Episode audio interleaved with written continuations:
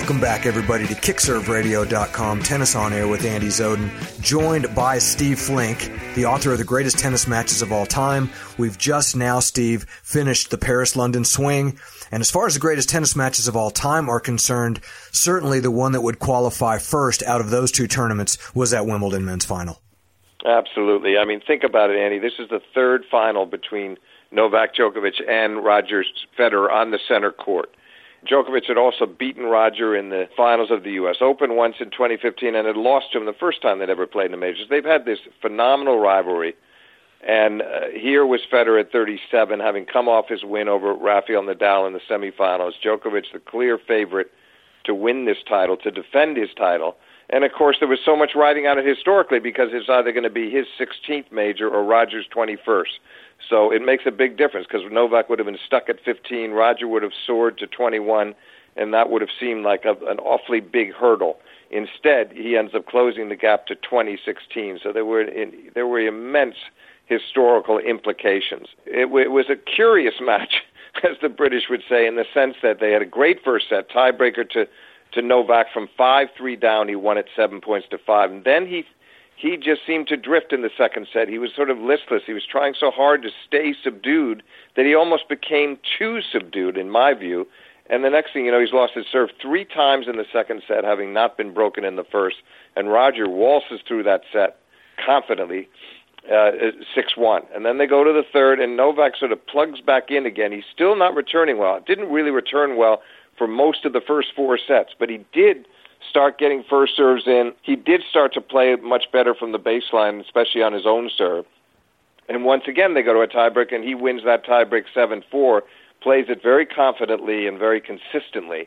And Roger, as was the case in the first set tiebreak, made some crucial errors off his forehand side. So now, on to the fourth, I'm wondering, okay, Djokovic up two sets to one. Is this, is he going to this time uh, try to cement what he's done and, and put this match out of reach and win it in four? And it was quite similar in a sense. They went to two all this time in that set, and then Novak lost his serve two times running, and Roger eventually won the set six four. But, Andy, it was as it was really the fifth that made this match spectacular, because that's where Djokovic broke for four two, seemed to have an, uh, be in a commanding position, and uh, Roger broke right back, and then they go to seven all, and Roger breaks Uh, Novak, and he's serving for the match and gets, that's where he had the double match point. And for the third time in his career, we had Novak coming from double match point down to defeat Roger Federer, as improbable as that would seem, because it happened in the semis of the U S Open in two thousand ten and eleven in quite similar fashion. And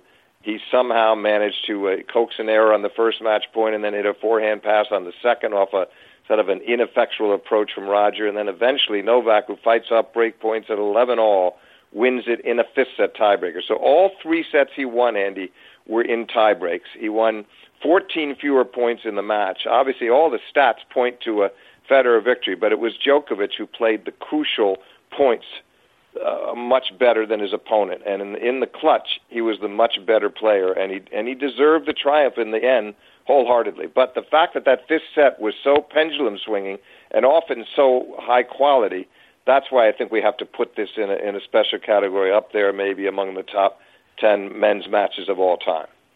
Let's look at the men's game as a whole right now, Steve. Roger Federer comes back in two thousand seventeen and after six months off, wins Australia, wins Wimbledon.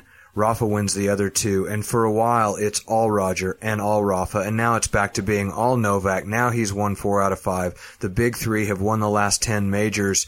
Is this good, or is this getting old? Is this how was the best sort of twenty-five, twenty-six, twenty-seven-year-old on the planet nowhere near that final, and it doesn't look like the next guy is necessarily to be identified yet, and these guys, as great as they are, and I mean, they're all very special champions, it's amazing that they've been able to ward off this next generation. What is your take on all of that?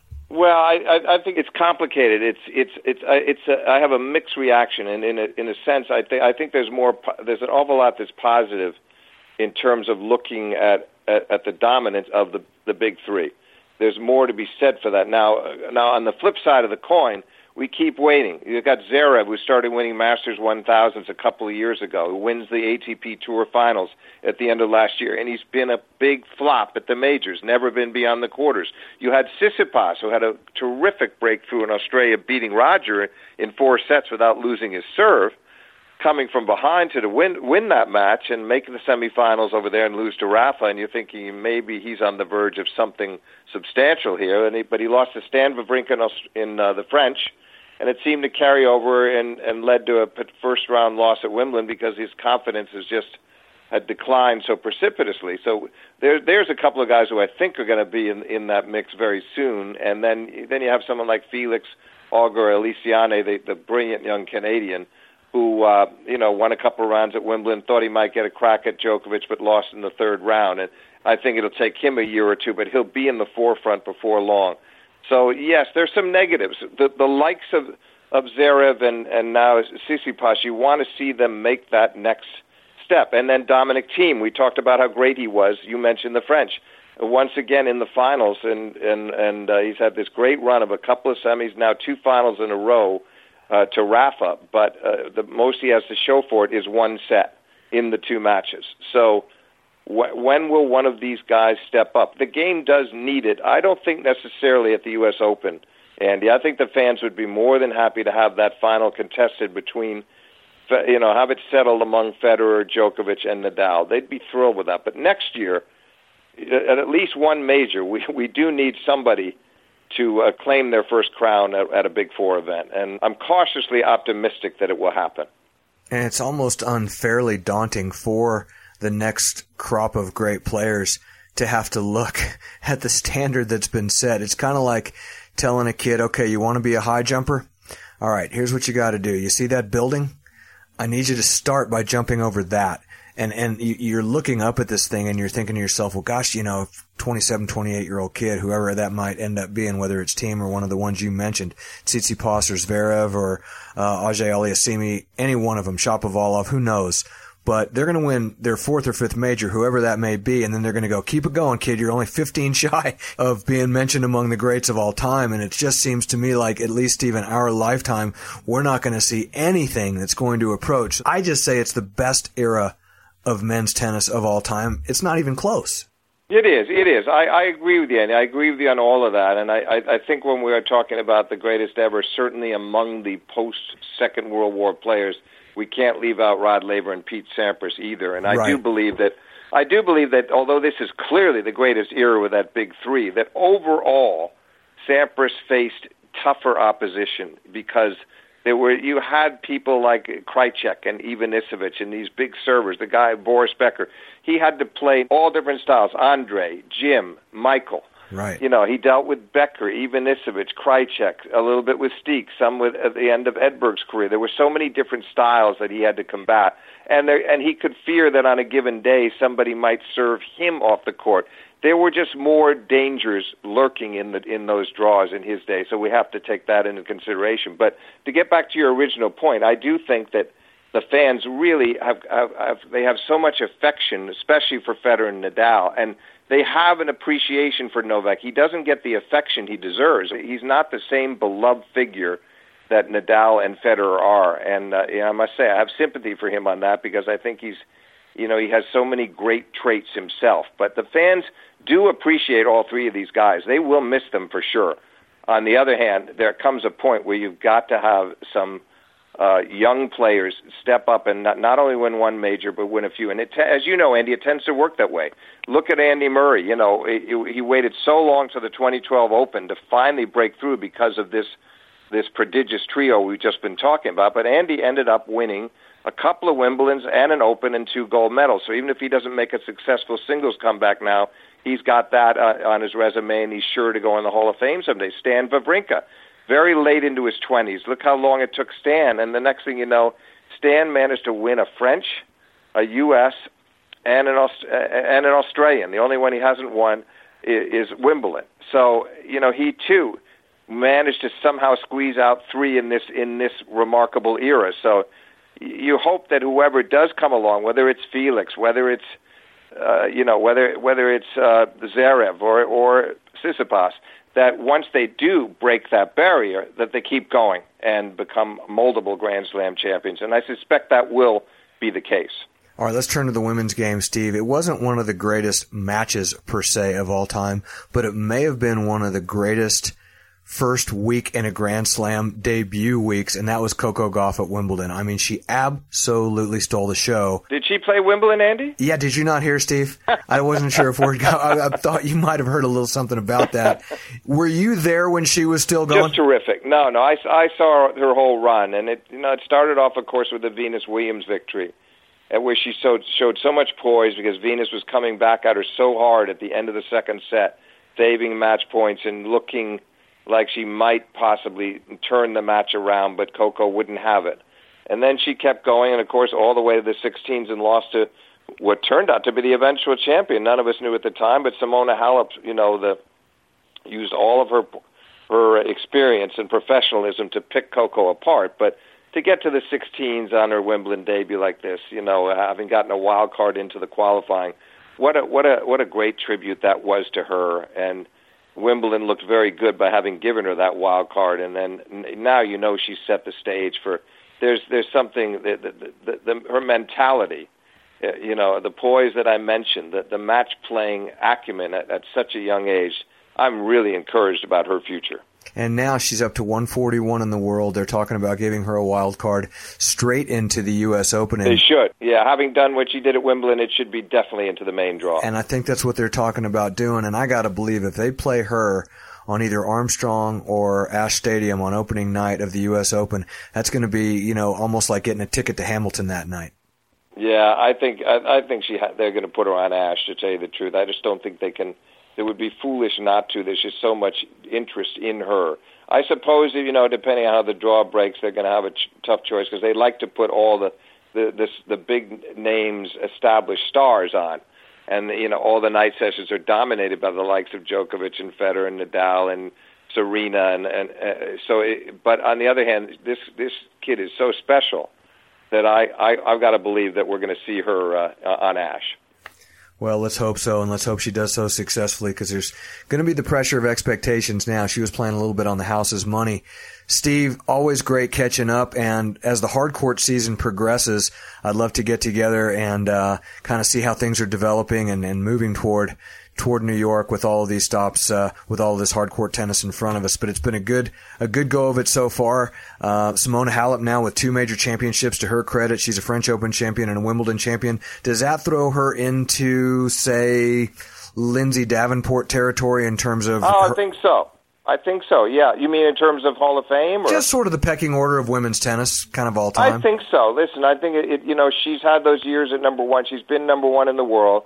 She's got two majors now, and frankly, I think we're going to see one or two more. Yep. Not a lot more, but that was so impressive, Andy. Three unforced errors across two sets. Wow. Well, that is just extraordinary, and and and, and no and no wonder, by the way, no wonder that Serena started to press and made some some bad errors herself because she was just being given nothing. Not to mention, Simona breaks her twice in each set, doesn't lose her own serve, faces only one break point, and Serena was serving at sixty-eight percent on first serves.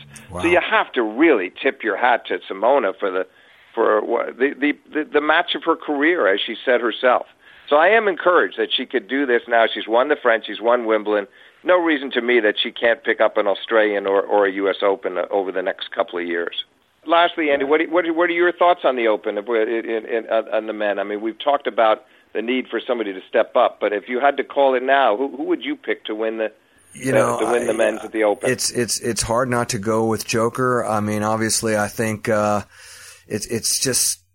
I thought Rafael Nadal might win Wimbledon. I really did. I thought being seated third might be the fuel for his fire that he needed. Yeah, it's fascinating that you say that. I didn't think he would necessarily win it, but I was convinced that he would beat Roger Federer. I thought he would, too. And uh, you probably noticed, I just looked at the tape today after getting back. I hadn't had a chance to look at the E S P N stuff and the projections. And most of their people, you know, they certainly, there was a lot of sentiment. Brad Gilbert and Patrick McEnroe and others were definitely looking for Rafa to win that. I was on site, and I, I was stunned by the by how much he pressed and how his inability to win some of the long rallies and how, and how he sort of unraveled the last two sets. After splitting those first two sets and winning the second six one after dropping a tiebreak, he really had a very difficult time throughout the third and until he served to stay in the match at three five in the fourth. Saves a couple of match points, saved a couple more in the next game, and had that break point for five all, but he left it too late, Andy. That was a very surprise, a very disappointing performance. I still don't really believe he would have beaten Djokovic in the final, but I see your case. I definitely see why you believe that, because he was so good after the Kyrgios match, the way he took apart Tsonga and Sosa and, and Sam Querrey.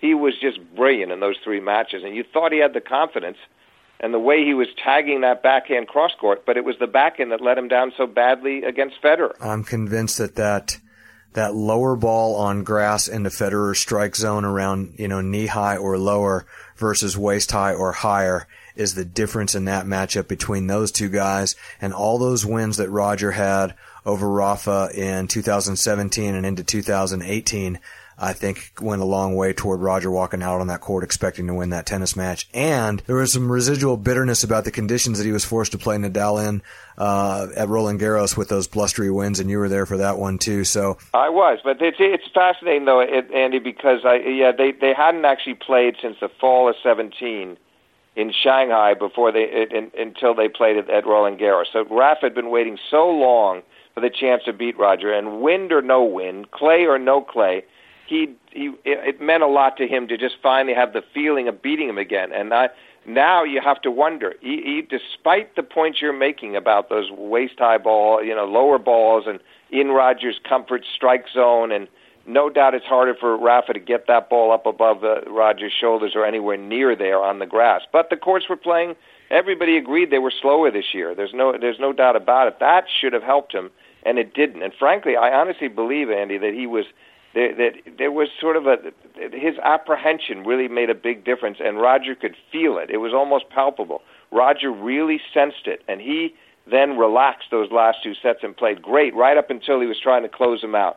Then it got a little tense, but Federer had enough of a cushion to finish off Nadal. And now I'm beginning to wonder, as it's twenty-four sixteen in the rivalry, how is this going to end up? Roger might end up having a bunch more wins over Rafa, which is the last thing any of us would have anticipated prior to two thousand seventeen. And the last point I make about that, Andy, is that it makes Novak Djokovic's victories over Roger in recent years, as he raises his record to twenty-six and twenty-two against Roger, all the more impressive when you consider that Federer is still playing well enough to be dealing with Nadal and to be turning that rivalry around in his favor to win six of the last seven matches.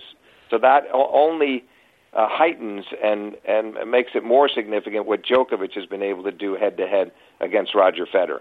Author of the greatest tennis matches of all time has spoken. He is Steve Flink, one of my favorite guests to get together with from time to time. Steve, always enjoy doing this with you. Thank you so much. Look forward to the hard court season and us getting together for our occasional visits.